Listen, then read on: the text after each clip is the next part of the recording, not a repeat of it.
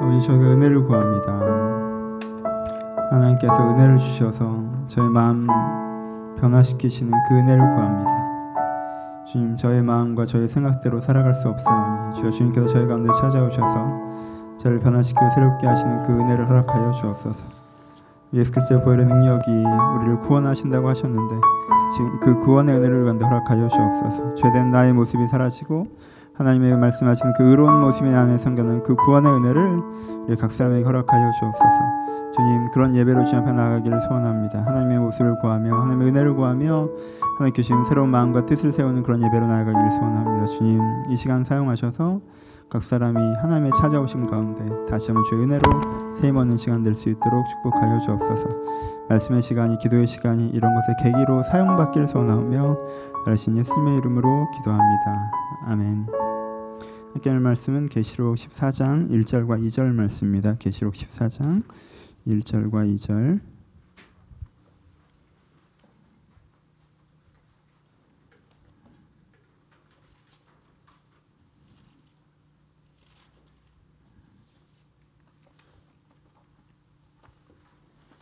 계시록 14장 1절과 2절 말씀 다시 하셨으면 한 목소리로 같이 봉독하시겠습니다. 시작. 또 내가 보니 보라 어린 양이 시온의 산에 섰고 그와 함께 14만 4천 명이 서 있는데 그들의 이마에는 어린 양의 이름과 그 아버지의 이름을 쓴 것이 있더라. 내가 하늘에서 나는 소리를 들으니 많은 물소리와도 같고 큰 우레소리와도 같은데 내가 들은 소리는 검은 고 타는 자들이 그 검은 고를 타는 것 같더라. 아멘. 안녕하세요. 오늘은 계시록 말씀으로 이어서 은혜를 받도록 했으면 좋겠습니다. 아 예전에 얼마 전에 제주도 갔을 때 그 닭가슴살 샤브샤브 이런 거 먹은 적 있어요. 그 이름이 맞죠? 닭가슴살 샤브샤브였나요? 굉장히 비싼 음식이었던 것 같은데 아, 전 정말 맛이 없었어요. 그런 거 있잖아요. 아 이게 몸엔 좋겠구나 라는 신뢰가 느껴지는 되게 자연적인 재료인 것 같고 뭔가 MSG가 안 들어간 것 같고 아 근데 저는 그런 맛에 잘 그런 맛을 느낄 줄 몰라요. 그래서 이제 이렇게 맛이 없었어요. 오늘 설교를 준비하면서 그 닭가슴살 샤브샤브가 생각났습니다. 오늘 설교가 이런 민맛이에요. 이렇게 이렇게 자극적인 데가 없어요. 몸에 좋은 거.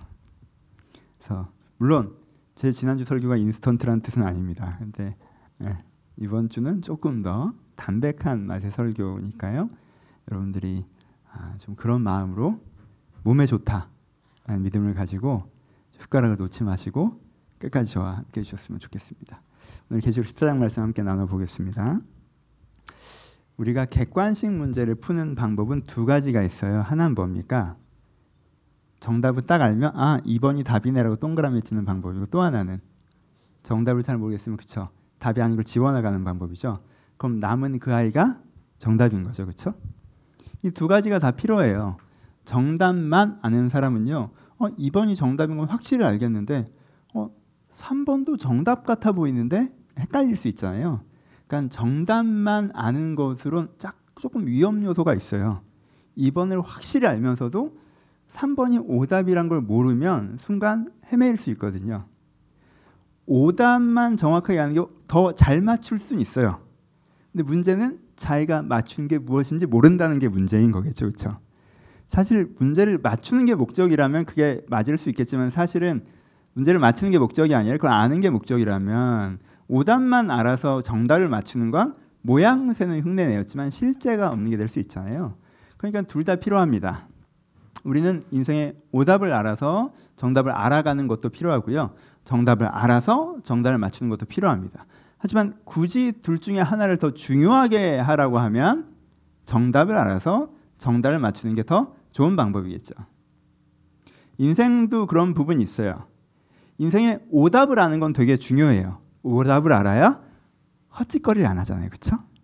오답을 알아야 낭비하지 않습니다. 오답을 알아야 잘못된 선택을 하지 않아요. 오답을 알아야 불필요하고 잘못된 것을 내 인생에 괜히 들여와서 내 시간과 정성을 낭비하지 않을 수 있어요. 하지만 오답만 알아서는 내가 쓸데없는 것을 걷어내는 블랭크, 공간을 만들 뿐 거기다 막상 뭘 놔야 할지 모를 수 있잖아요. 그러니까 어떻게 살면 안 된다를 아는 것만큼 혹은 그보다 더 중요한 건 어떻게 살아야 할지 아는 거겠죠. 그렇죠? 정답을 알 수 있는 게 되게 필요하다는 거죠. 여러분 인생의 정답을 갖고 계십니까? 우리는 오답을 잘 알고 있지는 않나요? 사회 문제에 대해서도 저게 저래서 문제야. 저건 저렇게 하는 게 아니야. 인간관계에 대해서도 저 사람이 저렇게 하면 안 되지. 에 얘는 이렇게 해서 문제야. 내 마음에 대해서도 아 이런 생각은 하면 안 돼. 아 이런 태도는 가져서는 안 돼. 근데 정답은 알고 계십니까? 그럼 어떻게 돼야 됩니까? 이 사회가 어떻게 돼야 되죠? 우리 관계를 어떻게 해야 되죠, 그러면? 내 삶을 어떻게 살아야 되고, 내 마음은 어떻게 해야 되는 것입니까? 우리는 그 어설픈 사이에 섰을지 모르겠습니다. 답으로 보여지는 게 10개가 있는데 4개는 오답인 게 확실해서 지웠어요. 하지만 6개 중에 뭐가 정답인지 모르겠어요. 여기 정답이 있긴 한 건지 잘 모르겠고 그래서 또 하나의 오답을 선택했다가 또 그것을 지워나가고 지워나가는 과정 가운데 우리가 서 있지는 않을까요? 정답을 아는 것이 중요합니다. 여러분 인생에 정답을 가지고 계십니까? 삶은 이렇게 사는 것이다. 난 이런 사람이고 이렇게 살겠다. 그걸 갖고 계십니까? 계시록 8장부터 14장까지 한 텀을 우리가 공부해가고 있습니다. 여기가 한 텀이고요. 이 단락을 여러분들이 굉장히 오랫동안 불붙는 산에부터 시작해서 황충을 지나 정말 오랫동안 공부해 오셨는데요. 이 부분을 여러분들이 다 설교를 들으신 건 굉장히 중요합니다. 이게 본론 부분에 해당되는 부분이고요. 이제 결론 부분으로 넘어가기 때문에 이 부분을 여러분들이 충분히 숙지하셨다면 감히 계시록을 50% 가까이 이해하셨다고 할 수 있습니다. 굉장히 큰 일을 해내신 거예요. 물론 저만 진도를 빼고 여러분들이 이해를 못했는지도 모르겠지만 하여튼 제 입장에서는 뿌듯한 부분이 있죠. 그렇죠? 근데요. 8장부터 13장까지는요. 오답을 가르쳐 주고 있어요. 불붙는 산은 아니야. 황충은 아니야. 대천사를 네 열심으로 따라가는 것도 아니야. 용도 아니야. 첫 번째 짐승은 아니야. 두 번째 짐승은 당연히 아니고. 그렇죠? 이 얘기잖아요. 그렇죠? 666에 입 맞지 마. 이 얘기잖아요. 오답을 가르쳐 주고 있어요. 네가 잘못된 가치관을 따라가면 안 돼. 불붙는 산이죠. 네가 쓸데없는 것에 인생을 낭비하지만 황충이고요. 네가 네 열심으로 뭔가 할 수 있다고 생각하지만 대천사를 바라보는 것이고요.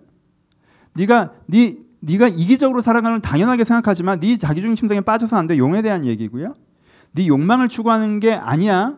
네 욕망을 합리화하는 건 더더욱 아니고 그렇죠? 첫 번째 임승과 두 번째 임승에 대한 얘기죠. 그래서 우리가 어떻게 살면 안 되는지를 얘기를 해줬어요, 그렇죠?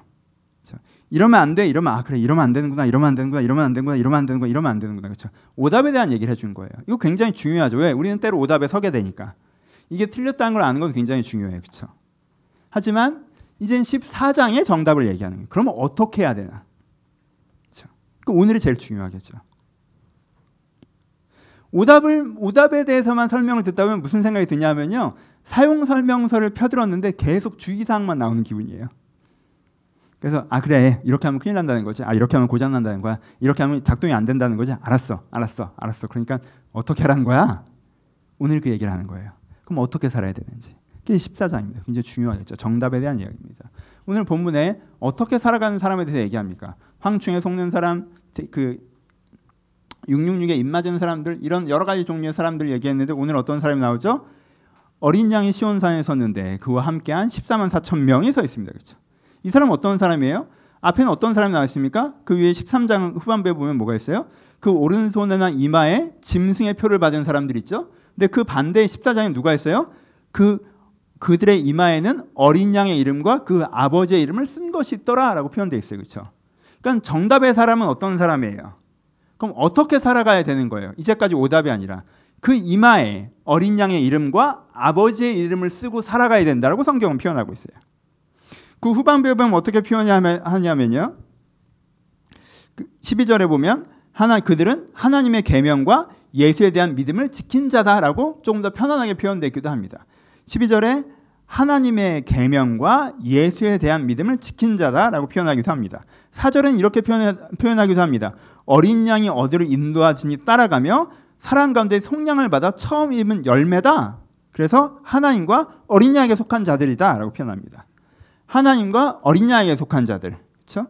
머리에 어린 양의 이름과 하나님의 이름을 쓴 사람들 이마에 그리고 표현하기를 하나님의 계명과 예수에 대한 믿음을 가진 사람들 그렇죠? 이렇게 계속 표현하고 있어요. 이게 정답 정답의 길을 갖고 있는 사람을 표현해요. 한 단어로 표현해 봅시다. 바른 신앙을 갖고 있는 사람들을 얘기하고 있어요. 그렇죠? 바른 신앙을 갖고 있는 사람. 그럼 바른 신앙이 뭡니까? 이마에 어린 양의 이름과 아버지의 이름을 썼다는 것은 무엇입니까? 오늘은 이 단어, 이 문장에 집중해 봅시다. 어떤 게 정답인지 이게 중요하니까 그렇죠. 바른 신앙이 뭐죠? 이마에 아버지의 이름과 어린 양 이름을 썼다는 게 뭐죠? 첫 번째. 바른 신앙은요. 신앙의 중심은요. 무엇이에요? 하나님의 은혜로 마음의 변화를 받는 것이 신앙의 첫 번째입니다. 그렇죠? 신앙의 중심이죠. 그게 어린 양의 이름을 이마에 쓴 것이라고 얘기할 수 있습니다. 좀 더 적용적으로 표현하면 그렇죠. 여러분들이 은혜를 받아서 은혜로 마음의 변화를 경험하는 것. 이게 바른 신앙이에요. 여러분 우리 마음은 보통 어떻게 만들어지냐면요. 우리 마음은 평소에는 아, 우리의 환경, 그렇죠? 그리고 우리의 욕망, 우리의 가치관으로 마음이 만들어집니다. 이거 세 개가 적당히 섞여서 마음이 만들어져요. 환경이 좋으면 안일해지고, 뭐 안이라는 좀 부정적인 표현이니까 안정감을 느끼고, 환경이 나쁘면 불안해지고. 그렇죠? 내 가치관에 맞으면 어 이렇고 이렇고 이렇네, 잘 되고 있네, 맞아 이게 모든 게 괜찮아. 내 생각대로 안 되면 어, 이건 이런 거 아니야? 저건 저런 거 아니야? 저 사람 왜 저렇게 하지? 어, 왜난 이거밖에 못하지? 왜 세상은 이 모양이지? 분노 비슷한 반응을 느끼고. 근데 욕망이 성취되고 있으면 기쁘고 욕망이 억압되고 있으면 불만스럽고 이것이 적절하게 섞여서 현재 우리의 마음을 만들어요. 그렇죠? 어떤 환경이냐 내 욕망이 성취되고 있느냐 내 가치관과 내 삶의 현장은 어느 정도 일체감을 갖고 있느냐에 따라서 내 마음이 만들어진다는 거예요. 그래서 때로는 아 뭔가 내가 마음에 안 들거나 누군가가 마음에 안 들고 그러니까 내 가치관에 안 맞으면 화가 나고 제가 왜 저러는지 모르겠고 내가 왜 이모양인지 모르겠고 세상이 왜 저러는지 모르겠고 이런 거에 푹 빠져 있기도 하고 내 마음이 아 환경이 좀 이래서 환경이 좀 나아졌으면 좋겠는데 안 나아질 것 같으면 그것 때문에 답답하고 조급해지고 그러기도 하고 그렇죠? 이런 식으로 내 마음이라는 건 이 세 가지 역동에 의해서 움직여지는 부분들이 있습니다. 그렇죠? 이 세 가지가 내 마음을 기본적으로 만들어요. 근데 은혜를 받는다는 건 뭐예요? 마음이 만들어지는 네 번째 통로가 생긴다는 거죠. 환경이 주는 마음도 있고 욕망이 주는 마음도 있고 내 가치관이 주는 마음도 있는데 거의 네 번째 통로가 생긴 거예요. 하나님이 주시는 마음이라는 게 생기는 거예요. 여러분 이걸 경험해 본 적 있죠? 환경과 가치관과 욕망과 상관없이 내가 예배드리다가 기도하다가 말씀 읽다가 그냥 삶의 어느 지점에서 하나님께 나에게 새로운 마음을 부어 주실 때가 있었을 거 아니에요. 그렇죠? 그렇죠? 뭔가 내가 그 마음이 하나님의 마음이 내 안에 새로 부어져서 내가 기존에 이렇게 생각하고 있었는데 그 생각을 그 생각과 다른 내 환경이면 이렇게 생각했었는데 그 생각과 다른 다른 마음들이 나에게 부어질 때가 있어요. 그게 은혜라고 표현해요. 그게 내 마음을 소생시킨다고 표현하고요. 여러분이 그 경험들을 갖고 있으실 것입니다. 그렇죠? 여러분 그때 어떠셨어요? 사실은 그때가 신앙생활의 정점 아니에요? 그때가 여러분의 신앙의 가장 소중한 순간 아닙니까?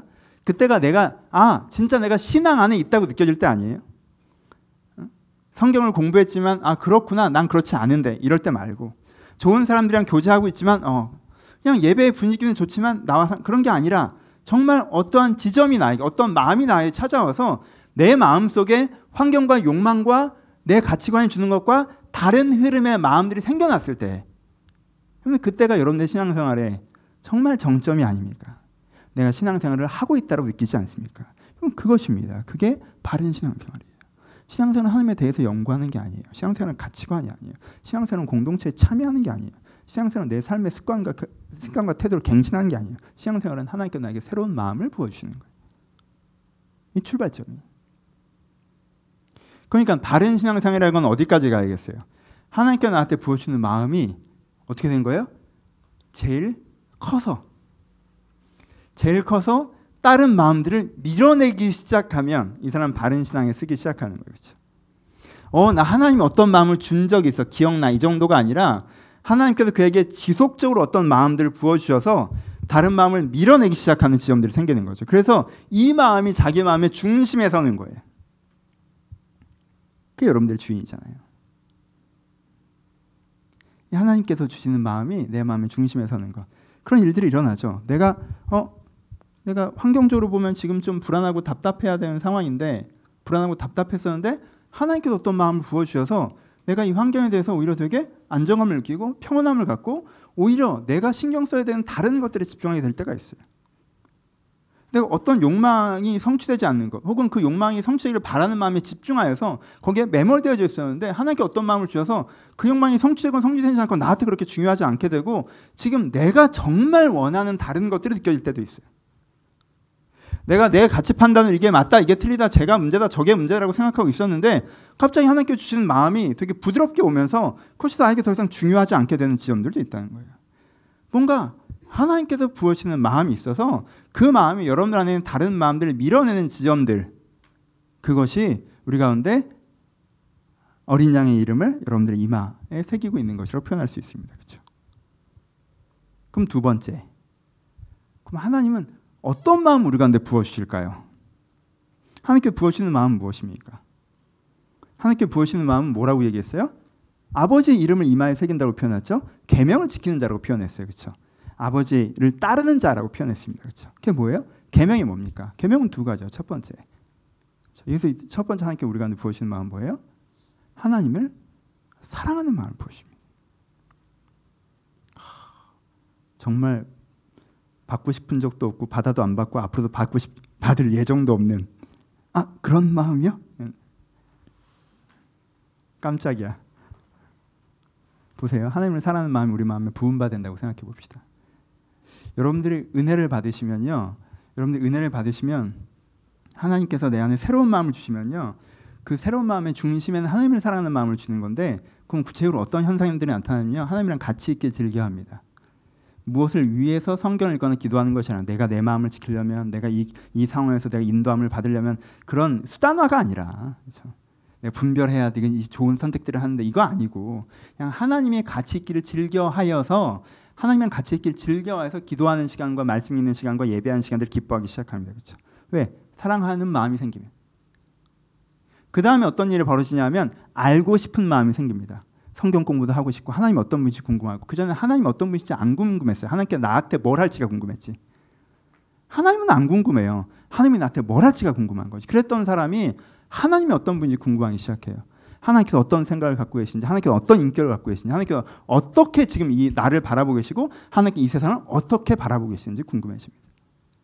내가 하나님과 함께하는 시간이 즐겁고, 하나님이 궁금해진 다음에 이 사람이 나타난 현상이 뭐냐면요. 내가 하나님 보시기에 아름다운 삶을 살고 싶어져요. 가장 전형적인 문장이죠. 내가 이런 부분 때문에 오늘 닭백숙 같다고 얘기를 한 거예요. 그렇죠? 샤브샤브 같다고. 그렇죠? 보세요. 근데 하지만 다시 이 담백한 맛을 좀 느껴보십시다. 내가 하나님이 보시기에 아름다운 삶을 살고 싶어져. 무슨 뜻이에요? 내 인생을 바라보는 평가의 기준이 하나님이라는 기준이 생겨버리는 거예요.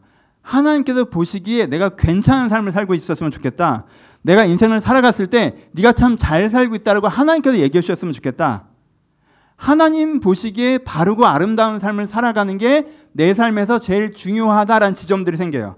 하나님을 사랑하여서 그와 함께 있는 걸 즐거워 그를 알아가는 사람이 그를 기쁘시게 하고자 하는 마음이 생기는 지점이 온단 말이에요. 여러분, 이런 마음이 여러분 안에서 이렇게 샘솟잖아요. 하나님께 이런 마음을 여러분한테 부어주잖아요. 그럼 어떤 마음이 바깥으로 떠밀려 가는지 아십니까? 여러분들이 세상에서 서열했던 마음들이 떠밀려 갑니다. 여러분, 우리가 하나님 앞에서 평가받지 않는다고 생각합시다. 하나님 앞에서 내가 아름다운 삶을 사는 게 중요하잖아요. 그럼 보통 우리는 일반적으로 어떤 것을 가지고 내 인생을 평가하죠? 우리는 아직도 내신이 있는 것 같아요. 고등학교 졸업한 지 오래됐는데. 아, 내 직장이 저 직장보단 좋고 저 직장보단 나은 3등급이야. 내 차는 사실 4등급이지. 내 연봉은 2등급이야. 내 미래적 전방은 5등급이야. 아, 난 쟤보단 잘하고 있지만 쟤보단 못하고 있어. 난 이거보단 낫지만 이거보단 못해. 우리는 아직도 내신에서 벗어나지 못하고 있어요. 우리는 아직 내 등급이 있다는 거예요. 하나님 앞에서 자기를 평가하지 않은 사람들은요, 보통 세상 앞에서 자기를 평가합니다. 세상 앞에서 자기를 평가한다는 건요, 정말 금방 아무도 그렇게 얘기하지 않는데 자기가 찾아가요. 어, 내가 얘보다 못하고 얘보다 나은 것 같아. 이 업계에서 내가 이 정도는 이뤘지만 이 정도 못해서 어, 쟤는 나보다 낫고 얘는 나보다 못해. 얘를 보면 뿌듯해. 그리고 어, 쟤는 뭐, 왜 저러고 사는지 모르겠어. 뭔가 가르쳐주고 싶어. 근데 쟤를 보면 답답해. 아 저렇게 좀 됐었는데 난왜 이러고 있지? 라는 생각이 들어. 난 뭐하고 살았나 싶어. 그게 뭐가 돼요? 삶을 살아가는 감정이 되죠. 그게 뭐가 돼요? 내 인생의 계획이 되죠. 이게 밀려가기 시작해. 내가 하나님을 사랑하는 마음이 생기잖아요. 그와 함께 있는 걸 기뻐하고 그를 알아가고 그에게 아름다운 삶을 사람이 되고 싶은 마음이 생기잖아요. 그럼 그 마음이 내 안에서 이렇게 막 올라오기 시작하면 내가 사회적인 레벨과 계급화 시키는 거에 있어서 우리는 끝없이 내 직업과 내 연봉과 내 차와 내 소유와 내 외모와 내 나이와 많은 것들을 레벨화 시키는데 그것들이 내 안에 밀려나기 시작해. 별로 안 중요한 것으로 느껴져요. 그게 여러분들 큰 자유가 됩니다. 이렇게 여러분들 큰 자유가 돼요. 하나님을 사랑할 때 우리가 사회에서 자유하고 내가 정말 하고자 하는 일을 하나님 안에서 해나갈 수가 있어요. 그렇지 않으면 정말 내가 살고자 하는 삶으로 가지 못하고 세상에 그어주는 그 레벨과 등급에서 나 자신을 끼워맞고 그 등급에서 조금 더 높은 등급에 올라가 보려고 발버둥치는 삶을 우리가 살게 된다는 거예요. 여러분 저도 마찬가지예요. 은혜라는 건 항상 마음에 부음받아야 되는 것이죠. 절대 한순간에 바뀌지 않아요. 한순간에 절대 바뀌지 않습니다. 평생 바뀌지 않아요. 은혜는 흐름이에요. 마음은 흐름이에요. 인격은 흐름이에요. 인격은 황금, 무슨 구리가 황금을 해서 한 번 바뀌는 게 아니에요. 가치관은 그렇게 바뀌죠. 내가 20대 때까지는 내가 20, 21살까지는 내가 이기적인 가치관을 갖고 있었는데 22살부터는 이타적인 가치관으로 변화됐어요. 저한테 그런 지점이 있어요. 그 다음에 제 가치관은 크게 바뀌지 않았어요. 그 방향으로 성숙했죠. 하지만 마음은 아니에요. 은혜를 주셔야 오늘도 그 흐름이 있어야 그 마음이 유지가 되는 거예요. 그 마음이 확장되는 거예요. 그렇죠? 저도 하나님께서 그렇게 하나님을 사랑하는 마음들이 내 안에 부음받지 않고 하나님께 그 마음을 지속적으로 주시지 않으면요. 어느 날 제가 뭐 하고 있냐면요. 아, 내가 저 목사님보다는 목회를 잘하고 있지만 저 목사님보다는 목회를 못, 하고 있구나. 사회적으로 서열화시킵니다. 아, 저 교회보다는 성도가 많고 재정적으로 여유가 있지만 저 교회보다는 그렇구나. 어느 날 보면 아, 그래서 이 정도 목회하고 있고 목사로서 직업 목사라는 직업을 갖고 살아갈 수 있어 참 다행이다라고 생각하고요. 어느 날 보면 아, 난 좀 더 대단한 사람이 될줄 알았는데 난 이것밖에 안 되는구나. 좀 실망스러운데라고 생각합니다. 하나님 마음이 분바되지 않잖아요. 그럼 우리는 끝없이 우리를 내신 등급으로 밀어넣어 버려요. 근데 하나님께서 마음이 부음받으시면 하나님께서 저에게 새로운 마음을 부으시면 처음 제가 이것을 시작할 때 주셨던 한 영혼을 사랑하는 마음 한 사람을 사랑하는 마음 사람을 섬길 수 있는 영광스러운 직업 하나님의 종. 그분에 집중이 돼요. 네, 그걸 하고 있다는 게 감사하고. 그렇죠? 그렇게 내가 하나님 앞에서 바로 살아갈 수 있는 부분들이 지속적인 은혜 가운데 아, 구목될 수가 있습니다. 저만 그럴 거라고 생각 안 해요. 우리 모두가 그럴 것입니다. 하나님께 부음받은 그 마음이 있으셔야 합니다. 그래야 우리가 이 사회에서 나답게 나로서 소명자로 헌신자로 자유롭게 살아갈 수가 있어요. 그 은혜가 유지돼야 되지 않겠습니까? 우리 정주자매가 저에게 김보영 목사님 참 말씀 중심적으로 목회하시고 영혼을 사랑할 줄 아는 목회자여서 남유순 교회를 다니기로 결정하셨다고 이렇게 칭찬해 주셨었는데 좋아요 이렇게 여러분한테 평가받고 그러니까 참 좋은 것 같아요. 그런 마음이라고 하는 건 흐름이에요. 난 그런 사람이다. 절대 그렇게 하지 못합니다. 내가 그런 흐름을 갖고 갈 수 있는가만 있는 거예요. 두 번째, 날 가운데 새로운 마음을 부으신다고 하셨는데 저, 그 새로운 마음 중 하나 하나님을 사랑하는 마음이면 계명이니까 두 번째 뭐예요? 사람을 사랑하는 마음이죠. 우리가 하나님께서 주신 그 하나님께서 주신 사람을 사랑하는 마음이 없을 때 우리가 갖고 있는 관계적인 태도가 뭐냐면요 어, 세 가지입니다. 첫 번째, 그 사람이 나를 좋은 사람으로 보느냐? 그 사람이 나에게 매력적이냐? 그 사람이 나에게 잘하느냐? 이러면 좋은 사람. 그 다음에 네 번째 나랑은 상관없는 애, 다섯 번째 마음에 안 드는 애, 뭐 이렇게 되겠죠, 그렇죠? 우리 가운데 좋은 관계, 우리가 관계를 맺는 우리 은혜가 없이 우리가 관계 없는 기본적인 태도는 뭐냐면 그 사람이 나한테 날 좋아하느냐? 왜? 날 좋아하는 사람을 보면 내가 멋있게 비춰잖아요. 그 거울에서 기분이 좋거든. 내가 정말 멋있는 옷에 화장 잘하고 딱 쇼윈도 조명 좋은데 딱 서 있는 기분이거든. 날 좋아하는 사람을 만나면 그런 기분이 들어요. 날 좋게 생각하는 사람을 만나면. 그러니까 그 앞에 서는 게 좋아요. 아 이런 관계는 우리는 되게 좋아합니다. 특별히 내가 기분이 좀 안 좋을 때, 약간 좀 의기소침해졌을 때 만나고 싶죠. 생각나고. 두 번째, 매력 있는 애. 걔는 나한테 잘하지 않아도 돼요. 왜? 그냥 있으면 내가 기분이 좋아지니까. 그렇잖아요? 그게 재미있는 것일 수도 있고요. 외모가 아름다운 것일 수도 있고요.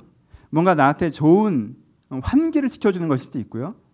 아, 얘랑 만나면 좋은 생각을 한번 얘기하던가 그래서 뭔가 내가 살면서 다시 한번 refresh가 되던가 재밌어 신나 걔랑 있으면 혹은 걔랑 있으면 어떤 지점지점들이 있어 아 얘가 이쁘고 멋있어서 같이 다니면 내가 기분이 좋아져 그냥 보고만 있어도 뿌듯해 나한테 뭘 걔가 주도적으로 하지 않지만 주는 거죠. 그렇죠?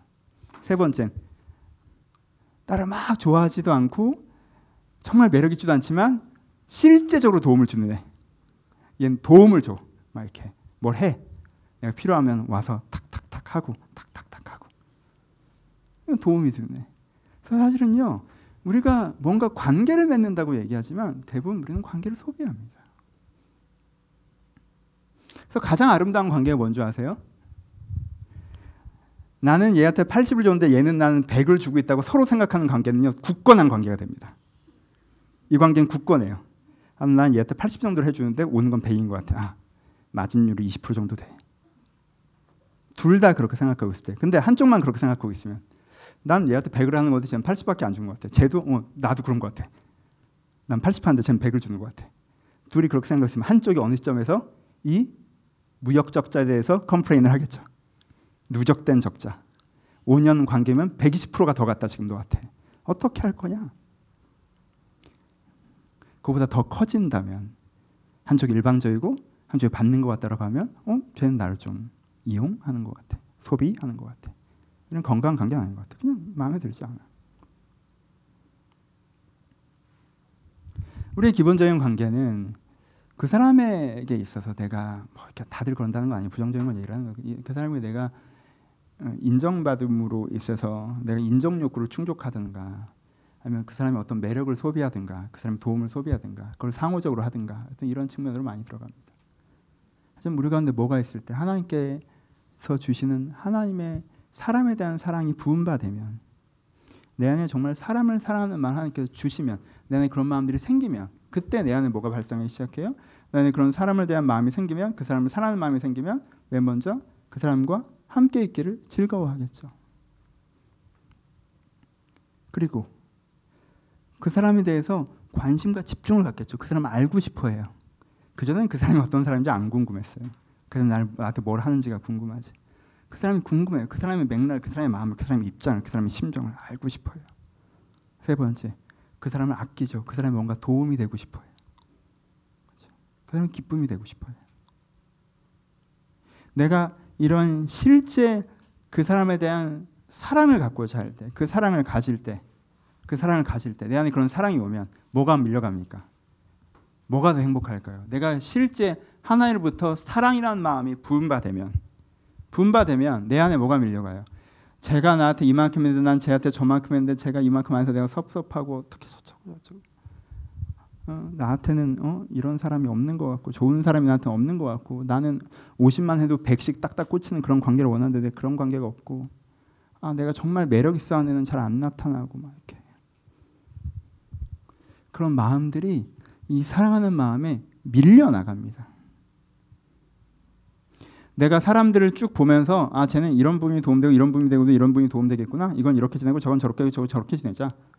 이렇게 지냈던 감정과 마음들이 밖으로 밀려 나가고 그냥 내 주변에 하나님께서 허락하신 사람에 대한 호의와 따뜻함 그리고 그들이 나아진 것에 대한 기쁨 그리고 그들이 순수하게 나에게 사랑받았기 때문에 그들의 몇몇은 또 순수하게 또 나를 사랑해주는 감격 속에 관계가 갱신될 수 있어요.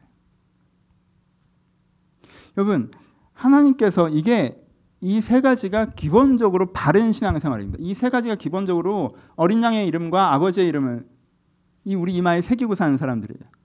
그 주변에는 자기 자기 중심에 빠진 용 같은 사람들도 있고요. 자기 욕망에 빠진 짐승 같은 사람들도 있고 별로 안 중요한 거 하나에 매몰되어 가지고 어, 다른 사람이 하나님도 전혀 보이지 않고 이거 언제 도와줄 거라고 얘기하는 황충 같은 사람도 있고요. 그 지점 지점 장면 오답에 서 있는 사람들이 있지만 그 오답에 서 있는 사람이 아니라 그냥 내가 이 세 가지 마음이 아니라 하나님께서 주시는 네 번째 마음의 마음에 부음받아서 내가 하나님을 사랑하고 사람을 사랑하기 때문에 내가 하나님을 사랑하는 그 마음 때문에 사회적인 시선과 욕심에서부터 자유해지고 주님께서 기뻐하신 일들을 해나가고 내가 사람을 사랑하기 때문에 내가 그 사람들이 나를 인정했느냐 인정하지 않느냐 도왔느냐 돕지 않느냐 매력이 있느냐 없느냐가 아니라 내가 그 사람에 대한 순수한 선의와 허위로 따뜻하게 그 사람을 대할 수 있는 그 흐름 속에 들어갈 때 우리 가운데 진정한 자유가 있다. 이게 바른 신앙생활이에요. 이게 아, 신앙의 전부는 아니지만 신앙의 70%입니다. 이게 신앙의 70%예요. 나머지는 지엽적인 문제예요. 이게 신앙의 70%예요. 이 중심 흐름을 잡고 디테일한 문제들을 해결해 나가는 거예요. 이 중심 흐름이 있는 상태에서 지엽적인 이슈들을 풀어나가는 거예요. 이 중심 흐름 속에서 하나님께서 지류들을 열어가시는 거예요. 내 가운데 이 중심 흐름이 없으면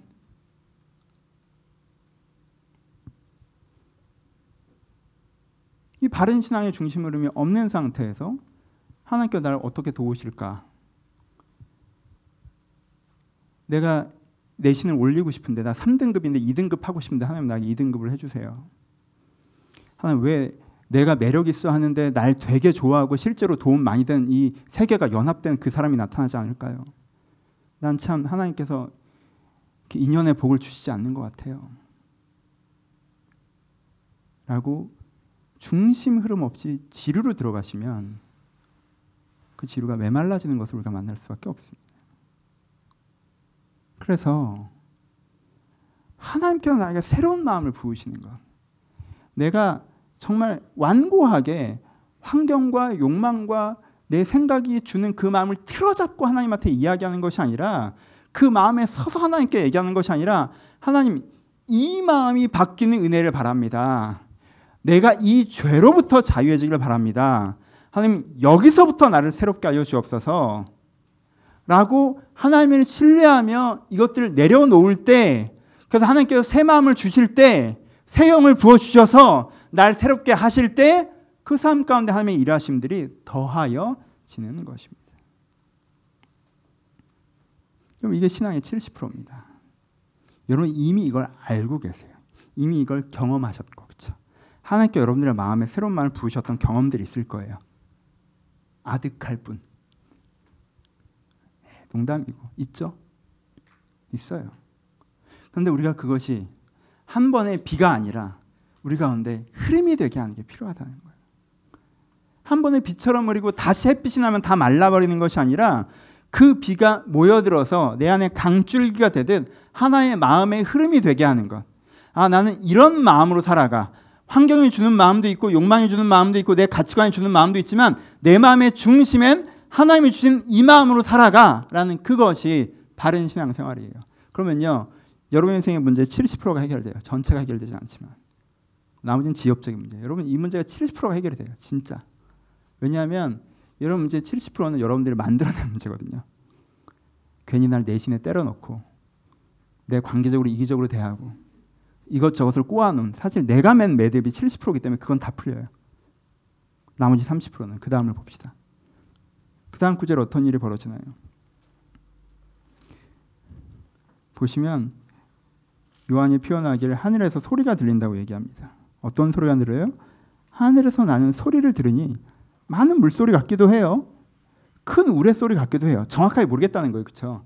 아, 이게 어떻게 보면 물소리 같고 어떻게 보면 우레소리 같은데 내 귀에는 내가 들리는 소리, 내가 들리, 들은 소리는 검은 곳 타는 자들이 그 검은 곳을 타는 것 같아. 그러니까 내가 듣기에는 검은 곳 연주처럼 들렸어라고 얘기하는 거예요. 그렇죠? 지금 요한이 무슨 얘기하는 거예요?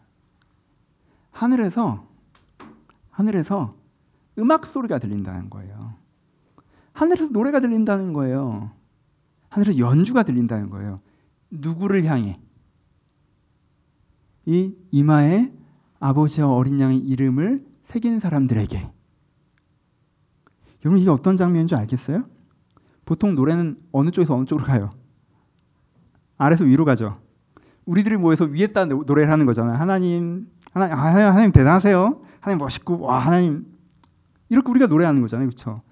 근데 내가 온전한 바른 신앙에 서잖아요. 그럼 노래가 위에서 아래로 내려온대요. 하늘이 나를 보며 노래하는 거예요. 야, 너 대단하다. 너 정말 잘하고 있구나. 너 정말 아름답다. 하늘이 나를 보고 노래한다는 건 그냥 우리가 하나님께 노래할 때 하나님 멋있어요. 하나님 대단해요. 끝. 노래만 불러요? 아니죠. 거기에 뭐가 들어가요? 내가 하나님을 주인으로 섬긴다는 것이고 하나님을 인정한다는 것이고 하나님과 함께 한다는 게 들어가 있어요. 그렇죠? 내가 노래만 하는 게 아니잖아요. 거기엔 고백이 들어가 있는 거예요. 전인격적인 동의와 동감의 고백이 찬양에 들어가 있는 거란 말이에요. 그럼 하늘에서 나를 향한 음악 소리가 들려 무슨 뜻이에요? 하나님이 나를 아름답게 보시기 때문에 나와 동행하시고 동감하시고 함께 하신다는 얘기예요. 그렇죠? 하늘에서 나에게 노래 소리가 들리는 거예요. 검은 곳 소리 타는 거예요. 아니 검은 고로 번역을 해놔가지고 검은 곳 들어본 적이나 있어요? 내가 들어봤는데 그 정말 이상하거든. 근데 얘는 아름답다라고 표현한 거예요. 밴드로 갈까요? 뭐 뭐뭐 뭐, 뭐 여러분들이 좋아하는 걸로 하세요. 나를 향한 음악 소리가 들리는 하늘에서부터 무슨 소리예요? 내가 바른 신앙의 삶에 서잖아요. 여러분들의 머리에 어린 양과 아버지의 이름을 붙이고 살아가시잖아요. 아까 했던 새로운 마음을 주셔서 하나님을 사랑하고 사람을 사는 마음으로 살잖아요. 그럼 70%가 해결돼요. 그리고 나머지 30%는 나머지 30%는 하나, 하늘에서 날 향해서 노래를 한다니까. 무슨 소리예요, 그게? 하나님 나와 함께 하신다는 거잖아요. 함께 나와 인생, 내 인생을 풀어가신다는 거잖아요. 내 인생을 아름답게 만드시겠다는 거잖아요. 그렇죠? 그건 그 30%에 대한 거고. 그런 일들이 벌어진다라고 오늘 본문이 우리 가운데 말씀해주고 계신 것입니다. 정리해서 마무리해 봅시다. 여러분, 그러니까 그러니까 오답이 아닌 정답에 서는 게 필요해요. 오답이 아닌 정답에 서는 게 필요해요. 오답이 아니라 정답에 서는 게 필요합니다. 계시록 8장부터 14장은 그 얘기를 하는 거예요. 그렇죠? 우리는 계시록 8장부터 읽어 내려와도 보면 어, 되게 신앙생활하기 어려워 어렵게 느껴져.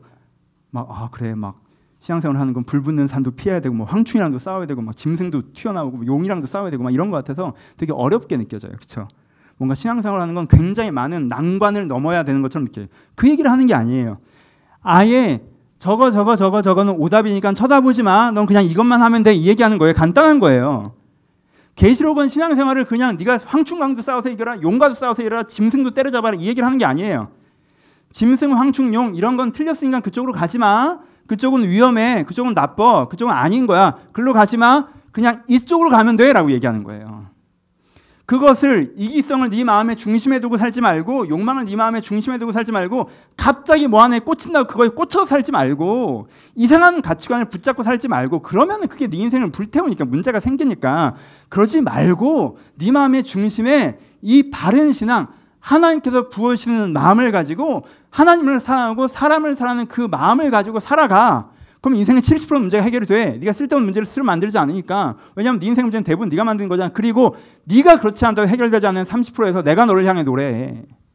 내가 너와 함께 이 길을 가면 돼라고 얘기해 주시는 거예요. 계시록 우리 가운데 너무나도 어둡고 힘든 얘기가 아니라 평범하고 밝은 이야기들을 전해주고 계시는 것입니다. 여러분 이것을 선택하시겠습니까? 여러분 이것을 선택하시면 돼요. 그렇잖아요. 뭐 사족을 달면 여러분 예를 들, 들어봅시다. 운전을 하고 가요.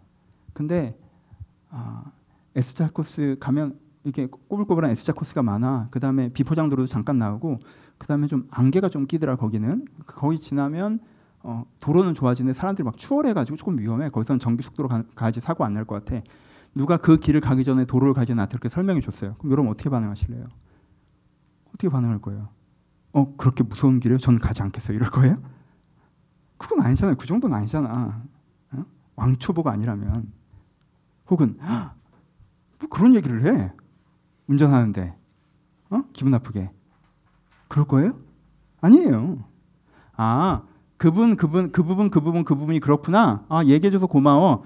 그땐 내가 더 내가 하던 운전에 더 잘 집중할게. 음악도 좀 끄고, 그렇죠? 전화 통화도 안 하고 조금 속도 지켜가면서 그때 내가 더 집중할게 그럼 되는 거죠.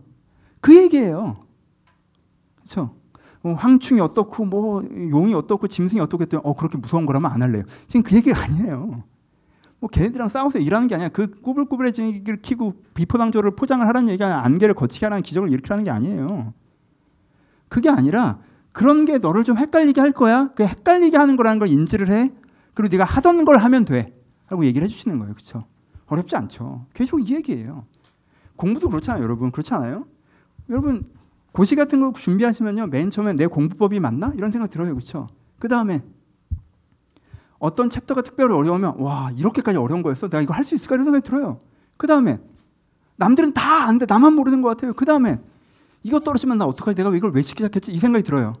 그럼 그 생각이 드는 건 자연스러워요, 자연스럽지 않아요? 그런 생각이 드는 건 자연스러워. 원래 그런 생각이 원래 드는 거예요. 원래 그 구간, 구간, 구간마다 그 생각이 들어요. 근데 언제 문제가 생겨요? 그 생각하느라 하던 공부하는 문제가 생기는 거예요, 그렇죠? 그렇잖아요? 그런 생각이 들면 그런 생각이 들 원래 이때 이런 생각이 들어라고 생각을 하고 그냥 내가 오늘 해야 되는 분량을 하면 되는 거예요. 하던 걸. 그렇죠? 그냥 그러면 되는 거예요. 아이들 키울 때도 마찬가지예요. 아이들 키우면 여러 가지 생각이 들어요. 처음에 어떻게 해야 될지 모르겠어. 그 다음에 어떻게 할지 알아서 그렇게 해봤는데 애, 가내 마음대로 안 돼. 그 다음에 나만 그런 것 같고 다른 엄마들은 다 잘 가르치는 것 같아. 그 다음에 내가 해줄 수 있는 게 너무 없는 것 같아. 그래서 애 미래가 걱정되고 불안해. 여러 마음이 들어요.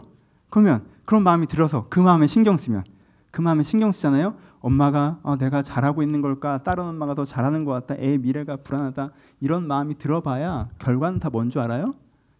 애한테 짜증내요. 괜찮아요? 엄마가 애 공부 때문에 불안해지면 애를 혼내게 돼 있어요. 애가 그쯤이면 자기 의견을 표현하는 게 당연한 건데 그걸 기이 여기면 애를 깨게 돼 있다고. 과도하게. 그럼 뭐 하면 돼요? 그냥 내가 하는 역할은 애를 사랑해 주는 거예요. 그럼 그냥 하던 거 계속 하면 돼요. 신경 써서. 그렇죠? 그러면 신앙생활이라는 게 그래요. 여러분 가운데 여러분들 가운데 되게 이상한 가치관이 매력 있어 보일 때도 있죠. 뭐 지엽적인 게 굉장히 중요해 보일 때도 있고요. 뭔가 자기 욕망을 이루면서 사는 사람들이 되게 부럽고 대단해 보일 때도 있고요. 뭔가 하나님의 은혜 없이 자기 열심으로 괜찮게 사는 도덕적인 사람들이 대단해 보일 때도 있어요. 원래 그래요. 2000년에 써놨어요. 원래 그런다고 써놨잖아요. 원래 그래요. 원래 그래요. 누구든 누구든 원래 그렇게 보일 거예요. 그런 사람들이 보이건 보이지 않건 나는 나는 우리가 하나님을 믿는 신앙의 은혜 가운데 있으면 나는 하나님이 부어주시는 마음을 구하며 그 은혜로 새로운 마음이 되어 하나님을 사랑하고 사람을 사랑하는 마음으로 내 안을 채워나가 다른 그 마음들을 내한테 밀어내는 삶을 살아가는 거예요. 그러면 하나님께서 내 인생을 향해 노래하실 거예요. 이 길을 그냥 서 계시면 됩니다. 말씀 마칩시다. 여러분 첫 질문. 여러분 인생의 삶에 정답이 있으십니까? 예, 전 있습니다. 바른 신앙이 인생의 정답입니다. 신앙생활이 인생의 정답이에요. 나는 이렇게 살 거야. 난 하나님께서 부어주시는 마음으로 하나님을 사랑하고 사람을 사랑하며 살 거야. 그게 인생의 정답이에요. 여러분 어떤 직장에서 얼마를 버느냐, 사람들한테 어느 정도 인정을 받느냐, 이 세상의 레벨에서 몇 등급까지 가느냐, 내가 돈을 얼마를 벌었느냐, 내가 말하면 알만한 회사에 다니느냐, 그게 인생의 정답이에요? 아니에요. 그게 인생의 정답같이 느껴지죠. 내가 조금 더 성공해야 될 것 같고, 내가 조금 더 사랑받아야 될 것 같고, 내가 좀 더 안정돼야 될 것 같고, 그러면 인생이 해결될 것 같죠. 그게 여러분들이 생각하는 인생의 정답이잖아요, 그렇죠? 정답이 아니에요. 인생의 정답은 여러분들이 하나님의 은혜 가운데 새로운 마음을 받아 하나님을 사랑하고 사람들을 사랑하고 있으면 여러분들이 이미 인생의 정답을 갖고 계시다는 걸 느끼실 거예요. 나머지 30%는 여러분을 향해 노래하는 주와 함께 풀어가는 문제고 여러분 이 인생의 정답을 가지셨으면 좋겠습니다. 이미 여러분들이 받은 그 인생의 정답을 소중히 여기셨으면 좋겠습니다. 그것을 여러분들의 마음에 한 가운데 두어 그 은혜를 중심으로 다른 것들을 정리해 나가셨으면 좋겠어요. 그럴 때 당연히 하나님께 여러분 인생에 함께 하실 것입니다. 하나님께 여러분 인생에 노래하실. 하나님의 노래를 들으며 누리신 여러분 되시기를 주님의 이름으로 축원합니다. 우리 같이 찬양합시다. 예수 피를 힘입어 같이 찬양하실 텐데. 내 마음에 새로운 내, 나에게 새로운 마음을 주는 그 은혜를 무엇으로 우리가 기대합니까? 내 안에 새로운 마음을 주는 그 은혜를 우리가 무엇으로 기대합니까? 예수 그리스도 십자가의 보혈의 공로를 의지하는 것으로 기대합니다. 하나님, 내가 지금 상황과 욕망과 내 가치가 준 마음을 죄로 고백합니다. 이게 잘못됐음을 고백합니다. 하나님 나를 사랑하시니 나의 그 새로운 생기의 마음을 부어 주시옵소서. 예수 그리스도의 보혈의 능력을 힘입어서 하나님의 사랑을 신뢰하면서 주의 은혜를 구하는 마음으로 함께 이 찬양 찬양했으면 좋겠습니다. 찬양하시겠습니다. 내 생활이 좋았을 때도 아니고 내 공동체가 마음에 들었을 때도 아니고 내가 좋은 것을 배웠을 때도 아니라 하나님께서 저에게 부어주시는 마음이 있었던 그때가 제 신앙의 전성기임을 주 앞에 고백합니다. 아버지 주의 마음이 나에게 부음 받게 하여 주옵소서. 주의 마음이 나에게 부음 받게 하여 주옵소서. 그래서 내 상황과 내 욕망과 내 생각이 내 마음을 만드는 것이 아니라 하나님께 주는 그 마음이 나의 마음이 되게 하시고 내가 그 마음으로 살아가게 하여 주옵소서. 하나님께 주시는 그 하나님을 사랑하는 마음, 하나님께 주시는 그 사람을 사랑하는 마음이 내 마음의 마음이 되어 중심이 되게 하셔서 내가 세상 가운데 나를 평가하고 더 높이 올라가려는 것에서 자유해지게 하시고 내가 관계 가운데 소비하고 싶어하고 날 좋아해 주는 사람들을 찾아내고 나에게 이익되는 사람을 찾아내는 걸 멈추게 하시고 하나님을 사랑하며 세상을 사랑하며 하나님을 사랑하며 사람을 사랑하며 살아갈 때 하나님께서 나를 인도하시고 내 인생 가운데 노래하시는 그 은혜의 삶을 경험할 수 있도록 내가 축복하여 주옵소서. 아버지 이 바른 신앙이 나가 내길 소원합니다. 하나님께서 내, 나를 바라보실 때 하나님께서 나를 바라보실 때 666의 입맞은 자로 보이시는 것이 하나님께서 나를 바라보실 때 아버지의 이름과 어린 양의 이름을 이마에 쓴 자로 바라보실 수 있도록 내가 그런 사람으로 서기를 소원하오니 저를 긍휼히 여기셔서 그 은혜의 사람으로 서고 살아갈 수 있도록 축복하여 주옵소서. 이제 우리 예수 그리스도의 은혜와 하나님 아버지의 사랑하심과 성령님의 교통하심이 지금 하나님 앞에서 하나님의 사람으로 부름받으길 소원하는 모든 신명신명 가운데 이제로부터 영원토록 함께 있을지어다. 아멘.